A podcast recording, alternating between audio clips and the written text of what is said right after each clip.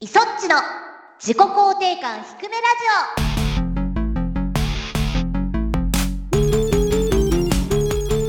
皆さんひくらじは声優の磯っちこと磯村智美ですひくらじは、ひくらじ構成担当、シモンこと橋本ゆうきです。自己肯定感は低いけどゲームは大好きそんな二人がお届けする番組自己肯定感低めラジオ通称ひくらじです治りましたか何がですかレモネードを飲みすぎ問題はああ、もうね、すっかり治りまして、レモネードはどうしました立ってる感じですかレモネードは今ちょっと怖くて立って ますね。飲んであげて美味しいからうちあの、レモネードの濃縮の液をたくさん持ってるんで、はいはいはいもはうい水さえあれば、いつでもレモネードたくさん飲めるっていう。粉のタイプもあるよねああ、でもね、粉なんかやっぱいまいちなんですよおね。ーちょっとケミカルな感じなのかなやっぱあまあ、どうなんだろうね。僕が買ったやつがそもそも高いやつだからかもしれないけど。なるほどねうん確かにいろんなタイプがあるもんねそうそうそう、レモンの質とかきっとあるんでしょ う。質が高すぎてね、酸が強かったんでしょうけども。そうかそうかちょっと合点がいったでところでですねちょっと気になるお話ししていいですかおどうぞ。あのね、うんブレイブリーデフォルトを進めてるんですよほうほう。で、うん。ストーリーのボスはそんなに強くはないんだけれどほうほうほアスタリスクっていうジョブを持っているボスがいてう。ああ、なるほど。これはねなんかサブイベントだから別に取るのが100%必要っていうわけではないのうんうん。まあうん取った方がまあいろいろなねジョブ使えるからっていう有利性はあるけれどはいはいはいはい。でも取りに行くとねボスが強くておー欲しいですそのスキルっていううん特殊なスキルを駆使して、うん、こっちをバカスカに攻撃してくるわけねじゃあ例えば侍みたいな感じだったら向こうが銭投げしてくるみたいな感じそうそうそうそあうーだからなんかなるほ忍者とかでうんうんうん先制で攻撃するみたいなスキルを使ってきたりとか補助で受け流しみたいな感じではいはいはいスカルとカウンター入れられちゃうとあかーでもあれだねマスターを倒してうんうん技を引き継ぐみたいな感じの、そうそうそうそうでも結構うんそれが私は割と苦手というかあっとご利用しができなくなってくるっていうかおーもう本当にいろいろ考えないとやられてしまうこっちのアビリティの構成をちゃんと考えないと勝てないそうなのそうなのほうほうほうそれでもうどうにもわからんってなって攻略を見ると、うん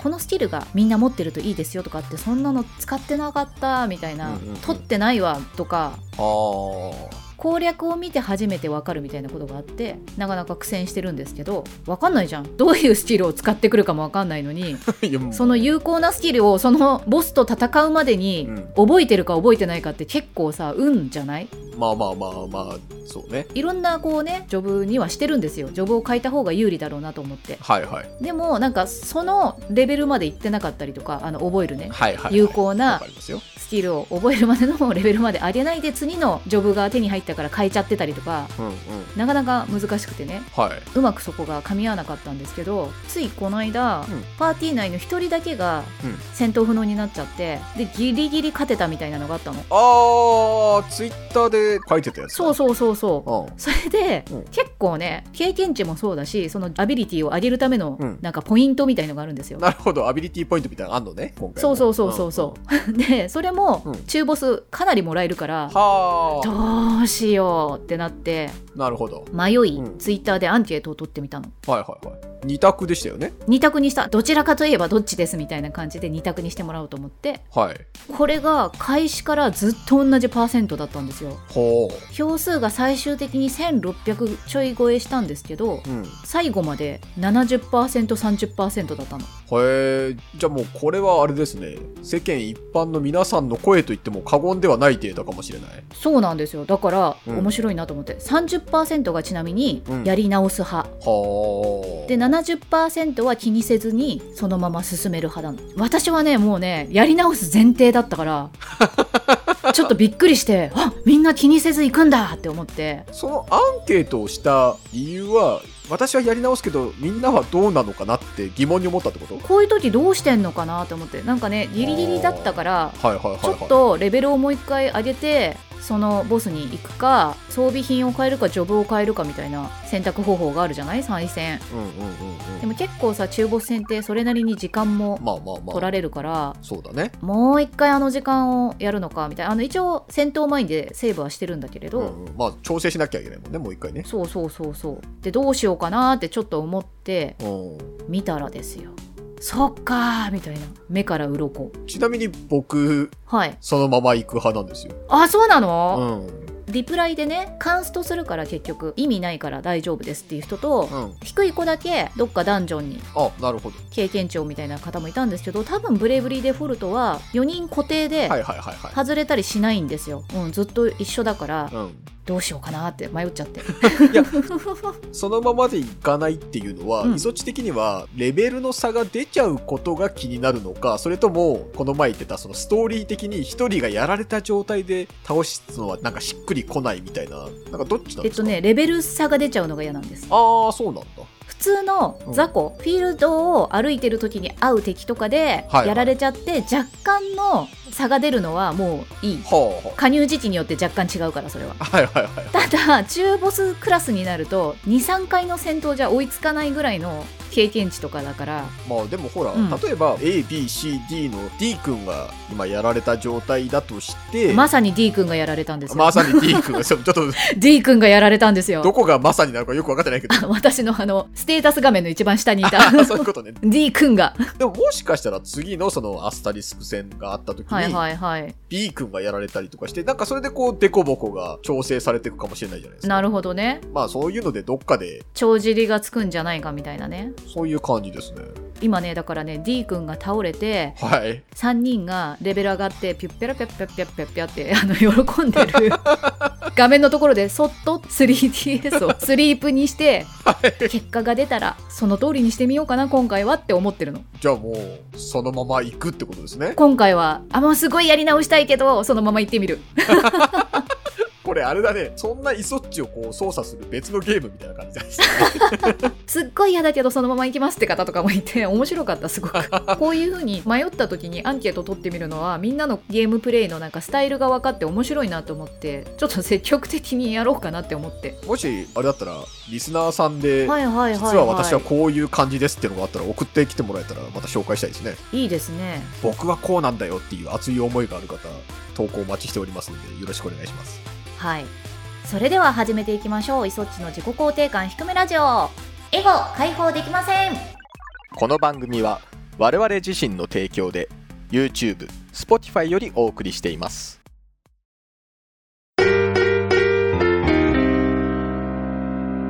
ひくらじ改めましていそっちですシモンですでは早速お便り読んでいきますよはいはいひくらじネーム猫又スミスさんからいただきましたありがとうございますありがとうございます磯地さんシモンさんひくらじはひくらじひくらじはひくらじ MCs VS 男色 D の水哲さんの桃鉄バトル拝見しました全体の感想としては今までの桃鉄の中で最も桃鉄らしい桃鉄だったなぁと思いますこれ我々も思ってますからね僕らもそう思ってますはい暴走暴走を封印したディーノさんに終始圧倒されまくり、めめにも嫌われて、磯地さんもシモンさんも大苦戦。途中カードを巧みに使いながらの手に汗握る熱いバトルでした。ディーノさんの対象ではあったものの、全員爪痕を深く残す桃鉄ぶり。磯地さんもシモンさんも何度も桃鉄で戦っているうちに、弱いと言っていた地理やカードの使うタイミングなど覚えてきたんじゃないですかシモンさんはすりの銀次でスカンピンにされたり、磯地さんはボンビーが仕掛けてきたサイコロ勝負にあっさり負けて笑いをかっさらっていくなど、取れ高も抜群な勝負で本当に笑いっぱなしでした。楽しい時間をありがとうございました。今度はディーノさんのひくらじゲスト会なんかがあったら嬉しいです。話し上手な3人の繰り広げる自己肯定感低めで賢さ高めなトークをぜひ聞いてみたいです。よろしければご検討のほどよろしくお願いします。とのことです。ラジオはねもちろんお呼びしたいなと思ってるんですけど、うんうんうん。スタジオでお会いできるようになったらぜひともディーノさんはもう引くノートには入ってるんで、ゲストには来ていただきますよ。確実に。そうなんですよ弾くノートに入る前段階的ななんか作業として、うんちょっと配信にゲストに来ていただいてるみたいななるほど。私はイメージだったんですよねあ、そうなんですね。 うんでもね、気がついたらね、ディーノさんは準レギュラーと自分で認識されていたっ ていう。哲さんもなんかいいですよって来てくださって来てくださった日にあの応援していたグループが活動を休止してしまうっていう 悲しい時にその悲しさを乗り越えての桃鉄っていうねやっぱディーノさんってすごい僕らのプレイもすごいアドバイスしてはいはいはい、はい、くれながら、自分がすごくいい感じにやっていくっていう、うんうんすごいなって思ったんですけど、はい僕はねずっと暗かった哲さんが面白かったんですよね そうですねうんどうしたんだろうと思って、うん時に僕らに見えない何かを見つめてるんじゃないかってぐらいこうう、んうんうんうんコントローラーが止まってる時があったじゃないです かうんうんうんギリギリの状態で来てくれたのかなと思ってうんねえ哲さんが最後まであの集合時間に来なくてですねほんと何分前って感じだったねなんかハラハラしてたんですけどあのディーノさんが電話をするっ ていうなんか忘れてないとは思うんですけどねって言いながら電話が出てくれるその時のイソッチのツイートを見てもらうと、よかった、4人集まったみたいなこと書いてるそうのそうそうなんですよテツさんがギリだったっていうね。前日の日に一応ね明日よろしくお願いしますって送ったね。うんうん。既読はついて指紋 C 以外 返してくれなく てこれは僕が返さないと皆さん返しにくいかなと思って、僕はいつも通りにって書いたんですけど、その後、スーンとしたまスーま、ンってあれみたいなあれ、明日ないんかなみたいなね。そうなんかちょっとね本当に15分前になっても信じられな くて前日告知もできなくて明日ですとかも言えなくてあ、自信がなかったので、そこね。そう怖いよーって思いながらまた、ディーノさん、テツさんのお二人と組んだなんかゲーム、またやりたいですよね。そうですねなんかやりたいですねっていう感じで一応最後うん。サービストークでなければ 社交辞令でなければ。言っていただけたのでうん。これどうですかって積極的に聞いてみましょうかね既読だけついて帰ってこないかもしれないけどそこに折れず頑張っていきましょう。僕も送りますよ、一緒に。 はい頑張っていきはいでは続いてひくらじネームケビハビさんからいただきましたありがとうございありまがとすうございます。いつも楽しく聞かせてもらっています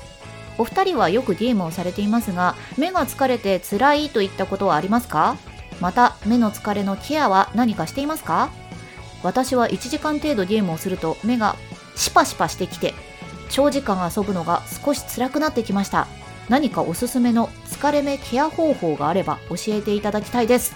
うん。わかるお、わかる。やばい時は眼性疲労で頭痛が起こり目の奥がボンボン言い出してボンボン。ボーンボーンってそんな柱時計みたいな音が鳴るんですかそうなんですもうあアイスクライマーが私の目の中にいくらいの 痛さで片頭痛が起こって、はいさらにそれが加速すると、うん吐き気とかも出てきちゃうぐらい目は疲れちゃうんですよ 3D とかは特にうん。でそういう時はメグリズムホットアイマスクってやつですか、うん、うん。あれをつけて寝るやっぱり温めるとん血行が良くなっていいって言いますもんね。そうなんですお風呂入ってこうねちょっとツボとか押してみたりとかしてうおー頭が割れるってなりながら 割れとるやんけ。メグリズムを1枚こうね常備してるんで柚子の香りを常備してるんでそんなところまで教えてくれるんですね、そっちはね。そうです柚子いいですよ寝る時にこう柚子の香りって思いながらね頭痛い割れるって寝 て朝はあちょっと痛いかなぐらいになってもそうするとなるほど。で朝起きたらうん。瞳ストレッチの目薬をさしてますああ、なるほど。目薬をねあんまガンガン入れちゃいけないっていうねちょっと前のニュースで話題になってたんですけどそうなんですよあんまり入れすぎると逆に角膜を傷つけたりとかする場合もあるので、起きて一滴一滴入れるぐらいはあ、なるほどのね。方が本当はいいんだよみたいなのをちょっとやってたんですよねうんうんでそれがあってからお高めの目薬をうん。ほ私すごい下手なんですよ目薬入れるのあの目が悪いのもあるんですけどどどこに落ちてくるかちょっと予測がつかなくってう。はいはい。バッシバシ違うとこの地点に落としてたのをうん。高めの目薬を買ったことによってこの一滴はすごい高いぞっていう思うことにより全力で受け止めるみたいななるほど。シモン氏は何かありますかいや、あ疲れないまたラジオとしてはつまんないんだけど、ほまあ、メグリズム使うし、うはいはいなんなら目薬さすの苦手なとこまで一緒だったなと 思って。じゃあ同じっていうことでかける2ですまあ、かける2で、まあ、メグリズム使ってください。目薬のじゃあ銘柄が違うんだ目薬は逆に、うんほぼ純粋というか、瞳をただ潤ますだけの、ストレッチとかではないやつそうそうそうそう、うんなんか本当にただ目の成分、液の成分と似たようなやつうんをうんうんうんちょいちょい刺してるって感じ。なるほどさっき言った通り下手くそだから、ダバダバこぼしてるけど、でも安いかはいらはいはいそんなに気にしないっていう。そうそうそうなのそうなっちゃうじゃんだから いや、まあ別にいいのよ。ダバダバしてればいい のよ。なんでこう高いやつでちょっとでもそれも気持ちの問題なんで。緊張感を持って決めて やるということでたくさんのお便りありがとうございましたそれでは今週のコーナーに行きましょう揺らぎゼロを目指せイソッチを正しく導く素敵なクイひくらじ1周年企画私イソッチを揺らぎなしで回答まで導くクイズを探すコーナーですこちらのコーナーに採用された方には番組オリジナルメガネ拭きをプレゼントさせていただきます。やったいよいよ始ーまりま始したまりよ。ますたくさんいただきましたよ。おおちょっと今日どんな感じの方が採用されるかを聞いてもらって、ーふんふんふんふんこっちが読まれやすいなみたいなことも、なるほどねあこういうやつかみたいそなうそうそうそう。んんんんこういうコーナーだったのねみたいな。まあちょっと僕もまだどんなコーナーになるか若干分かってないですけ ど。はい、さあ、じゃあ、磯地さん、準備はよろしいでしょうか うん、よろしいも何もまだ問題がわかんないですからねいや、いやもうクイズ出してっていいかいっていう話。あ大丈夫ですよ特にだってこれは私が揺らがなければいいだけのクイズですからねそしたらもうみんなハッピーですからね。そうですよねははいい、では、記念すべき第1問は、この方から。ひくらじネーム、みちさんからいただきました。あありがとうございりまがとすうございます。磯地さん、しもんさん、ひくらじは、ひくらじはひくらじ1周年おめでとうございまあすり。がとうございます、毎週末のお楽しみをありがとうございます。お祝い、かっこ記念にうん、クイズの方、こそっと投稿させていただきます。問題です。自己肯定感低めラジオ第0回で、パーソナリティ2人でしおしおするのは初めてとおっしゃっていたイソッチさんですが、この回で、これまで2人でパーソナリティをするときは、どんな方が相方であることが多いと発言されていたでしょうかほう1濃い感じのキャラの人2強い感じのキャラの人うん、 3元気な感じのキャラの人4自己肯定感高めな感じの人さあどうでしょうかはいこれかなっていうのはあるんですけどほいほいほいほいあれでもこっちかもしれないなみたいなことが出てきてしま ったちょっと悩むポイントはありましたか一応こうトーク的に考えてうんうんうんうんなんとなくこう言ってそうなんだけれどああなるほどね話をまとめるためにうんこっちで言っちゃったのかなとか っていうなるほどちょっと自分が信じられないところ がそうそう若そうそうなんかあのうまく話をまとめるために干はいはいはいこう言っているのかなっていうなんかほら例えば自己肯定感低めラジオの第0回だからうんうんうん本来だったらうんうん自己肯定感高めな人としかやったことないんですよねって言った方が美しいじゃん形としてはそうだよねそうそうそうそう、んそうだねでも多分、うんそこまで気は回ってないから なるほど。いい読みをしてますね。はい。おそらくうん2番、強い感じのキャラの人と言ったんじゃないかなそれでは正解ははい2番、正解です。やったー これはクイズっぽい、いいほら ねち。ょっと迷う要素もありつつ 揺らいではいないですよねこれいや、その迷いはね、やっぱりクイズとしては面白くないですから。そうそうそうそうそうこれはね4番を入れてきたのがみちさんすごい上手ですねこれね、過去の番組の発言から拾ってきたのもいいですし、はいはいやっぱこれ1周年っていうところに引っ掛けてね、うんうんうんうん出題をされたのもとても良かったので、これは記念すべき1問目にさせていただきました。なるほどちなみにですね、えー、みちさんからのメッセージとして、ひくらじ第0回の2分40秒あたりの発言から抜粋させていただきましたと。これソースはなんだよって私が言わないように 言わないように、もう先回りしてます。 完封してる そうすごいで、自分はペルソナストーカークラブを視聴させていただいてたので、あーありがとうございまあーと思ったと。すおーなるほどねまあ強いよね見た目も梶田君強いしね、なんかもうう、ん、全体的にストロングな感じがするから、うんうんうんうんだから、あーって思ったんでしょうね。納得感があったと。なるほど磯地さん、はいこのクイズなんですけど、正解したか不正解したかではなくて、はい難易度しかり納得感しかりもう全てをひっくるめてそっちの揺らぎ度を毎回聞いていきたいと思いますなるほど揺らぎゼロを目指せだからそういうことなんですねそういうことでございますなるほどねこのコーナーのタイトルが「すっごいいいの見つけたんですよ」って言ってて変わってないなとは思ってたんですけどそう ですコね、ンセプト通りだったんですねそうですうまく言えなかったけどコンセプトは変わってませんので、はいはい、了解いたしましたまずはこのクイズの判定からお願いします今のクイズイソッチの揺らぎ度はどれくらいでした揺らぎ度ゼロですおーいいもう初っ端から素晴らししょっぱなからいいクイズが来ましたねいね過去の自分よトークをきれいにやってない よ自己肯定感高めの人とやってたんですよって言わなかったんだなやっ ぱいやそうだね普通に思った感じのこと言ってましたねそう強い感じの人とひねらずこんな感じでコーナーは進めていきますよ。なるほどはいははいいわ、かりましたでは、第2問です。はいひくらじネーム、やぶまちさんからいただきました。ありがとうあごりざいがまとうすご。ざいます問題です。はい、カップ麺の待ち時間はうん3分と5分が多いですが、うん、 1980年代の一時期に乾燥麺タイプで待ち時間1分の製品が発売されました、んですが消費者からは不評で販売停止一部の焼きそばタイプで残るにとどまっていますさてその理由は何でしょうかはあなるほどね1番賞味期限が短いうん2番熱すぎて食べにくく食べ終わる前に麺が伸びるうん3番値段が高い4番食べたい気持ちが最大まで盛り上がる前にできてしまうはあなるほど藪町さんあの某ゲームではお世話になっており ます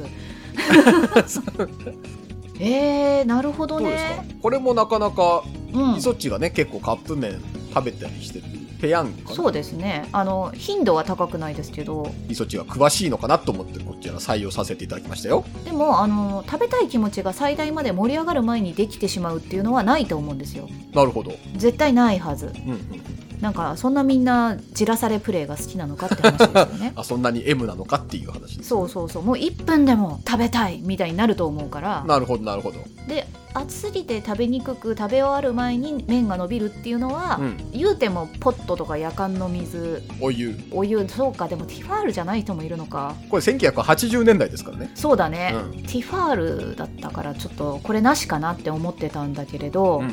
考えたら、うん早く食べれるように麺が細く作られているとかうんうんうんうんあとは生麺っぽくするかのどっちかじゃないですかでもこれ乾燥麺タイプとありますよ、なるほどなんかだから1か3かなって思ってたんだけれど、ん、値段が高いのはラオウとかだよね昔のカップラーメンでちょっと高めのって生麺タイプのそうだねでもあうのん生麺タイプ出てきたのって1990年代後半とかかうーん1980年代のカップラーメンがちょっとわかんないななそうだねこの頃そんなにカップ麺食べてないもんな絶対ちょっとググりたくなってきましたかいやでも揺らぎというよりは推理がそう推理であはあはあいいですねなんかなんとかなりそうな感じなので考えてください、これはじゃあうん、あえて2にします2番でよろしいですかはいあの2はないと思ってたんですけど、うんうん意外とうんどこのメーカーさんかは分かりませんが、はいはいうっかりしてこういうことがあったのかなっていうなるほどえそこ気づかなかったのみたいなわかりましたはい答えは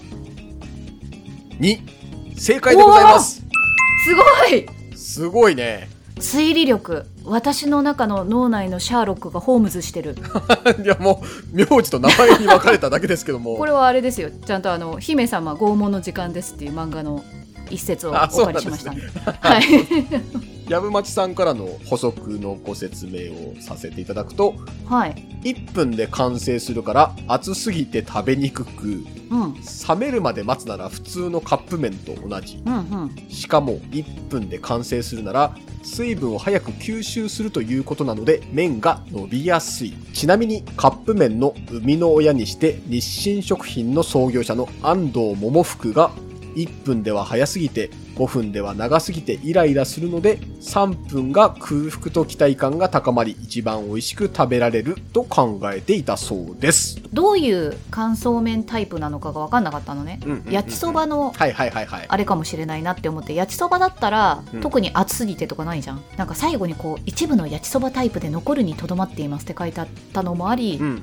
あ焼きそばではないのかなみたいなそうだね。この一文によって揺らぎがちょっとこうほらなくなるっていうかなるほど焼きそばなのかなっていうところを先回りしてブロックしてくれるそうそうそう言ってくださってる感じがなかったらさ消費者からは不評で販売停止になっちゃいました、うんその理由は何でしょうかって言われると、うんうんえでも焼きそばとかはさってなるじゃん絶対これ うんイソッチはそのパターンにはまりますねそうそうそのパターンで、うん2は絶対ないよねって言っちゃうと思うので、うんうんこれはなかなかこの一文がやっぱり効いてますうん、ね。ああなるほど なんか、よくわからない評論家みたいになってきたけ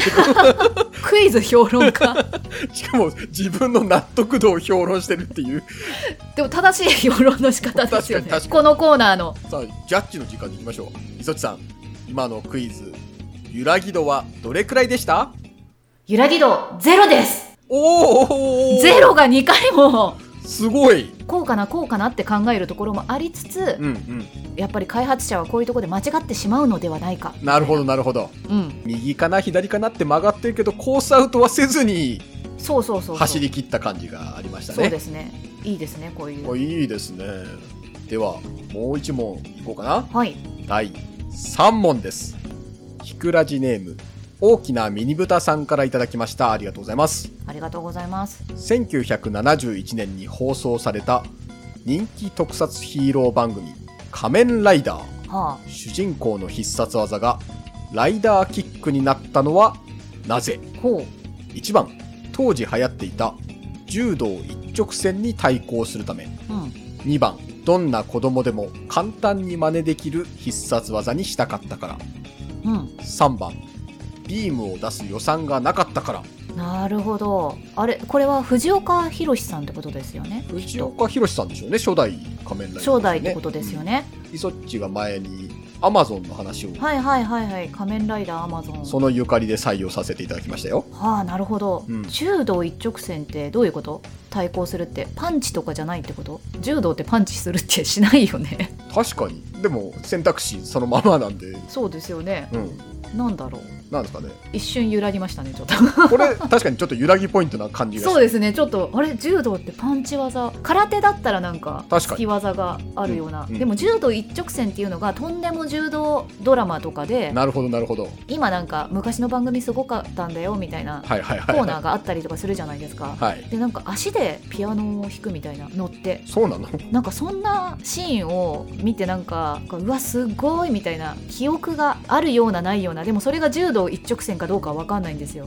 ちょっと揺らいでますね今ねえええええ、ええでも、うん3はないと思うんですよ。えなるほどなぜかっていうと藤岡さんがうん何かの番組で爆破がすごすぎて、はいはい自分が怪我しそうになったことが何回もあるって言ってたのあー当時はね 本当にもう死ぬかと思ったよはははみたいな なんかあちょっと似てるな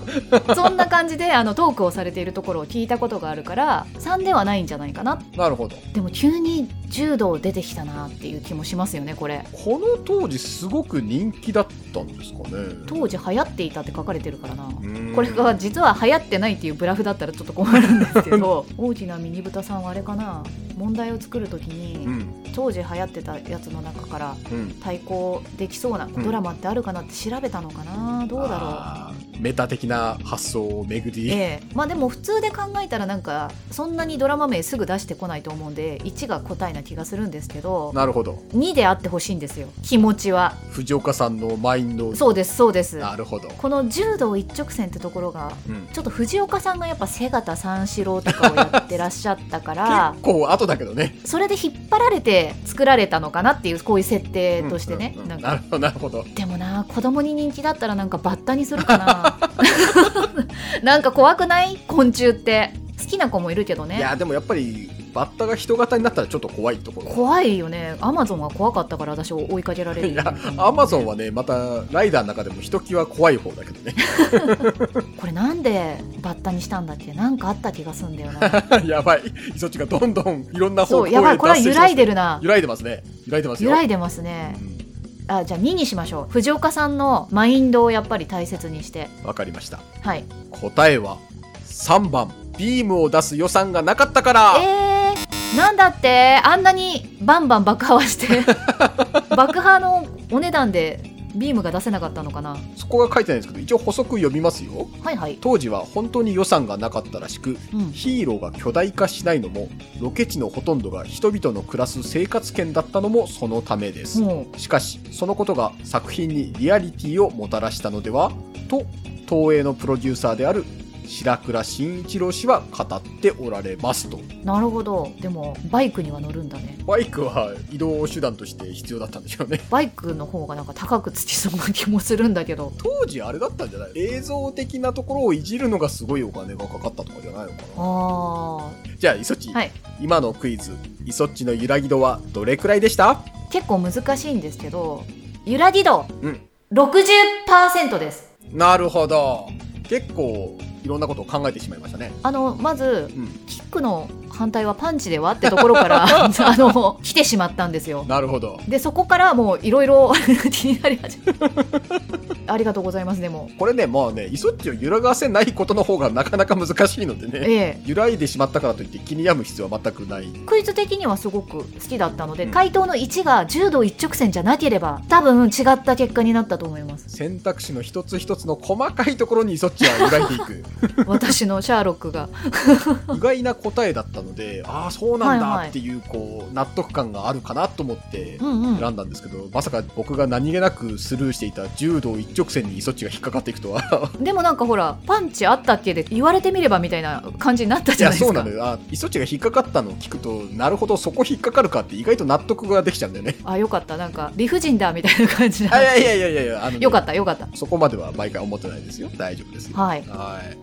今日は全部で3問選ばせていただきました。まあ、こんな感じのコーナーになってますので。あの別にね私がうん答えられなくっても、うんあそうなんだってなったら多分0%そういうことですね。そういうことです。流れがすっきりすれば全然それで OK でございます逆にね、今回、ゼロが2問も出たこといは、やーびっくりですね 実際、僕とタラちゃんでは実現できてないので、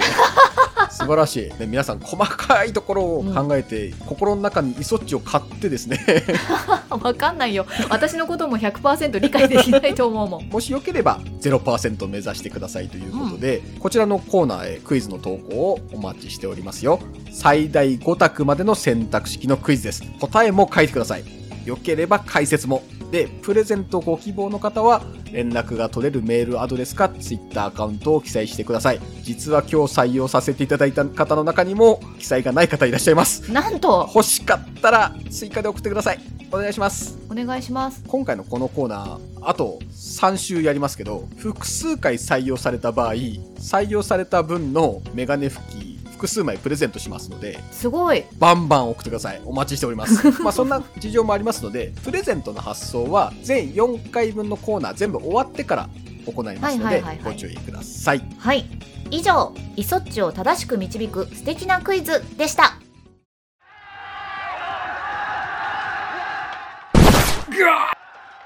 この立ち筋まさかお前は人斬りのひくらじエンディングです